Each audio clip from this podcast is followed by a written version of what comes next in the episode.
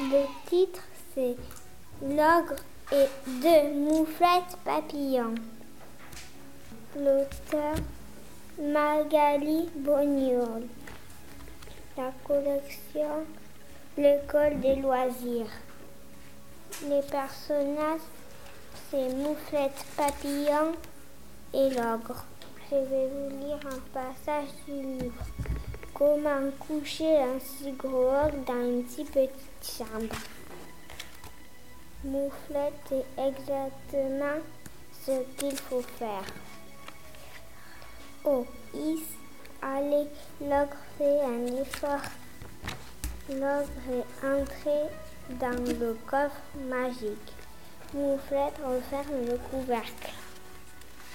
Elle dit la formule.